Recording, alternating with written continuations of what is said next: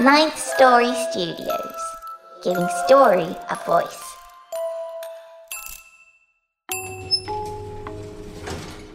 Welcome to the lift. Get ready to take a ride.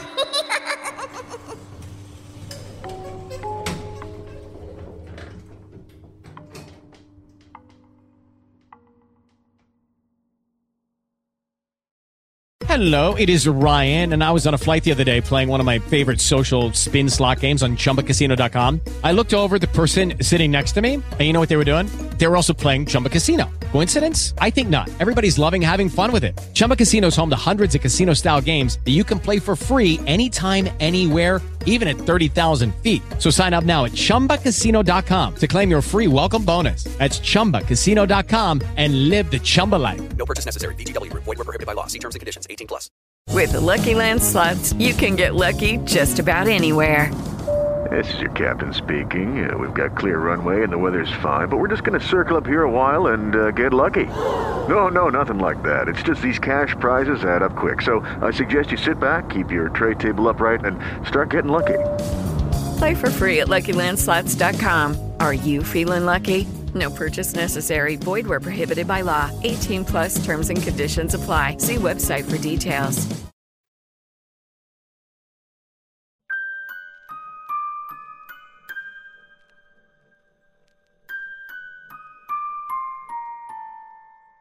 Hello, I'm Daniel Foytik, and I thank you for joining us for a special episode of Victoria's Lift.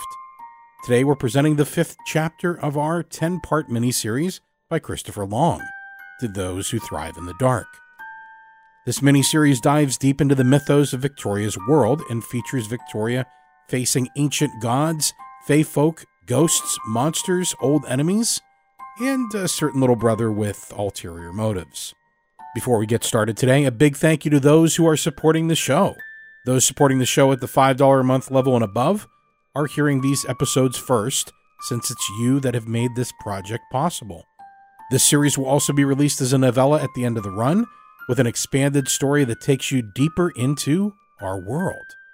Now, hold on tight and let's go for a ride into the shadows on Victoria's Lift.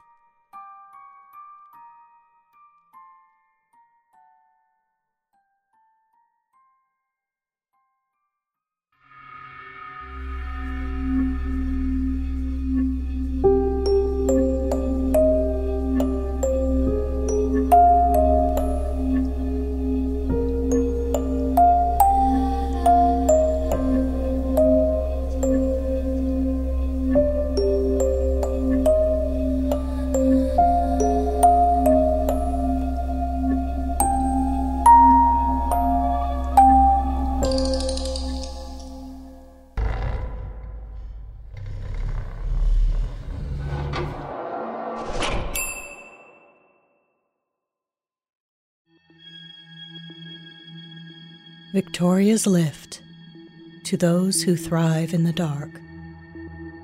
Chapter 5 Weaving Spiders Come Not Here by Christopher Long. You know the problem with archaeology?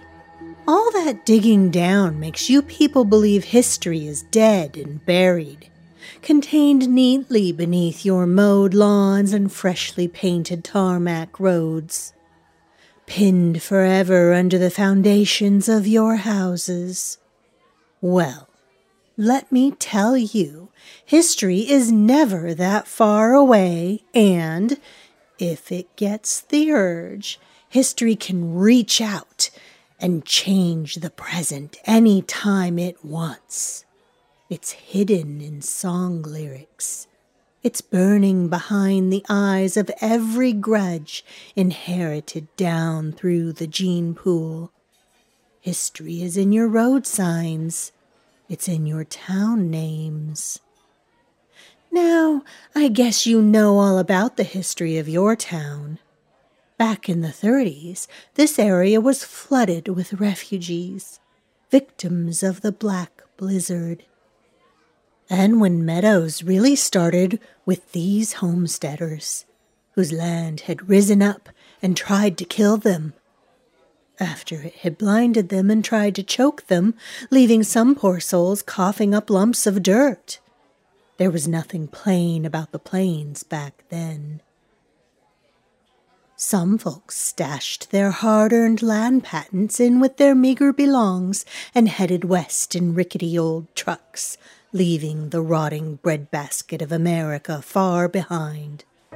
Others stayed, unable to admit defeat, or simply because flight wasn't an option for them. Take the Larsons.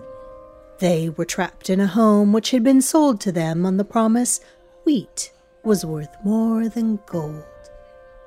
Instead, it became a web of debt as they spent on credit, hoping to buy better machinery to farm the land which kept trying to bury them alive. Their crops had been shredded by the blizzards, and most of what they did manage to sell wasn't worth much at all. It certainly never earned them any gold. Jacob Larson was the eldest of the five children, barely in double figures. He'd worked on that farm day after day until he was too tired to stand, helping his father dig out the tractor or the plow in an effort to find something they could harvest, even if it was just for the family to eat that night. Jacob, we need to get inside. These days, you look up and see rain clouds and think your day is ruined. Back then, the Larsons would see a black horizon crashing down on them, with flocks of birds struggling to fly ahead of it. Every single one of those storms must have felt like it was coming to end their world, once and for all. Come on, boy. Hush now, children. It will be all right. Look, here's Papa and Jacob to keep us safe. While his father boarded the windows and hung wet sheets over the doorways, Jacob had to search the walls for cracks before stuffing rags and glue into every offending gap. Not that anything could keep the blizzard out completely. Their meals, their drinks, their beds, every comfort came in a thick layer of scratchy black dirt. Nothing was safe. Jacob had watched the wind nearly lift the roof off their home before he'd seen his father reaching up, straining to hold it in place. We need water. It'll have to wait until the storm passes. But who knows how long this storm will last? My love. I'll go. No, Jacob. I'll be fine, Mama. I'm small and fast. It won't take me long. Whether it was bravery or not is hard to say. Jacob was certainly what you'd call determined. He'd grown up resilient in the shadow of the dust. It had consumed his childhood, one storm at a time. He was used to the sudden drops in temperature. The sight of the chickens roosting in the middle of the day convinced it was night. The dead rabbits he'd find scattered underfoot in the aftermath, dead from exhaustion, their lungs packed with dirt. That day, like every day, he simply wanted to help his family to survive. So he took the bucket and headed for the door. Jacob, don't fuss, Mama. I know the way to the well by heart. You'll need this. He wrapped the wet bandana she handed him over his face and fought his way out into the wind, into the swirling black swarm. Jacob knew how many steps would get him to the well. He'd walked the short path a thousand times before, night and day. Only this storm was crueler than most. It wouldn't let him see past the tip of his nose. It tore at his clothes as the gales conspired to rearrange the world, hiding every landmark, stealing every clue that told him he was on the right track. He'd heard stories of people getting lost between their yards and their houses when a blizzard hit. Not all of them survived. Or there was their neighbor, Mr. Kelly, who'd been blinded in his car after being blown clear off the road. Or the dead Whitman babies his father and mother had whispered about after his youngest siblings were in their bed. Some nights, Jacob felt like he could hear those buckled little Whitman bodies crawling across the floor towards his exposed toes. That day, alone in the storm, he fought to keep the terrors at bay. Clutching his bucket, leaning into the wind, he thought he saw some shape slipping past him in the maelstrom. He worked hard to convince himself it wasn't there until it came too close to be ignored. It was too large to be a dog or a wolf, so vast it could have almost been a bear. A bear that was whispering his name. Jakob. Jacob? Jacob, Can you see him? I'll search the barn. They searched high and low for the boy. They found no sign of him, only his bucket hanging on its rope halfway down the well. They searched and they waited and they prayed, but Jacob never returned. No one ever found his body. It took weeks before the family were able to admit that he was gone. It's my fault. It's no one's fault. He wanted to help. He always wanted to help. I. I can't stay here anymore, Anders. Not after this. And where should we go? California? You heard the stories. People are living in camps there like cattle. I didn't travel all the way to America to live in a shack. We are living in a shack. A shack in the very middle of hell. Nothing can carve a human heart so keenly as anger and grief. That day, both of them dug their sharp claws deep into every fiber, every nerve ending Ingrid Larson had left inside her. They strained every muscle, tested every sense.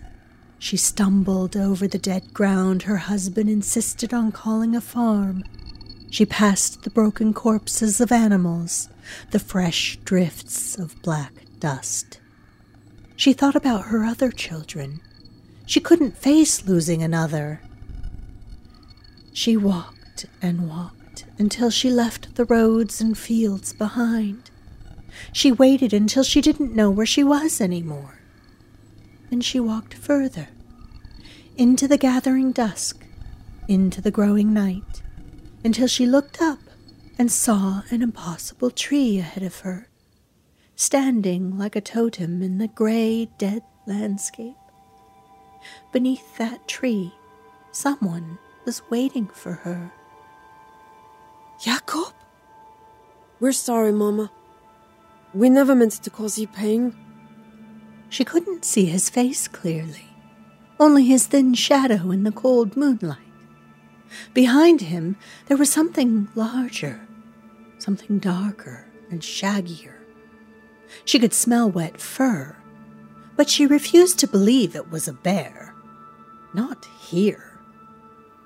Its eyes glowed like starlight, its fur as dark as the black blizzards, if not darker. My boy, you sound so different. Her son and the bear padded closer, the bear always staying behind him, large enough that she could see the dust staining its legs. Leaves and twigs caught in its fur. Something deep in Ingrid stopped her rushing to her boy.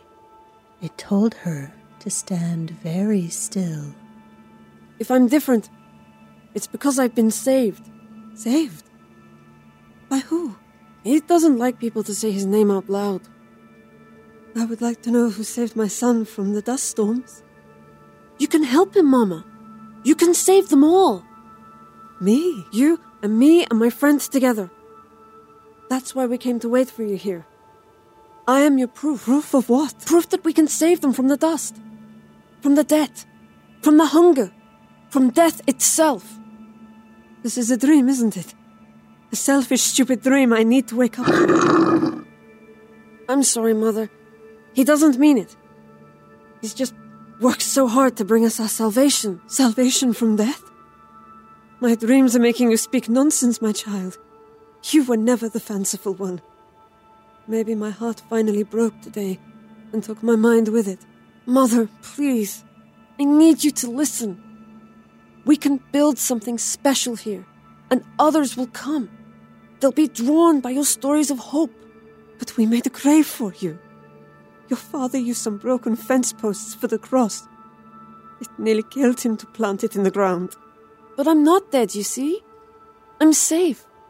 Then come home with me. That farm isn't my home anymore, Mama. I must stay in the shelter of the tree in the river, safe from the storm. What river? I don't see any river. It is beneath the earth, waiting. When the others are with me, we will dig with our hands and his river will flow, with water as sweet as the saddest songs. But, my little one, he's a bear. He's so many things. You just need to bring the others to us, Mother. Let them be safe with me. This isn't real. This can't be happening. Mama, look into my eyes. Ingrid Larson could only watch as the pale little boy knelt before her. The sight of his new eyes made her weep. They were the same as the bear's, and the light from those eyes seemed to wash the gray world away. The next morning, Anders found his wife on her knees, sobbing, close to their well, clutching something close to her heart. Where have you been? The children were worried sick. I. I saw our Jakob. Oh, my love. I know how it sounds, Anders. He wanted me to save his brothers and sisters. Maybe you were right. Maybe we should move on. This place isn't good for any of us now. Only his wife wasn't listening. She opened her hands and showed him their son's little homemade bandana, still wet from the day he'd stepped out into the storm. Did you find that near the well? He. He gave it back to me. It took time for the bear's spell to weave itself into her tired, disbelieving heart, but it found purchase there eventually, once her despair grew too great to ignore. Ingrid Larson began to believe she could save them all, and that belief spread like poison. Just as her son had predicted, others did come after she took her children to him, and a river forged a path through the dirt. A wood grew around that miracle, and a town grew around the wood. This town. Each of the new arrivals to Anwen Meadows met with Ingrid. All of them heard tales of their impossible savior, and they were also given a warning by her. There is one threat, and one threat only to our little fledgling town, my friends. One threat we all have a duty to watch out for. It is not the dust, and it is not the government. My Jakob has told me that we all must be aware of a small, determined, green eyed girl.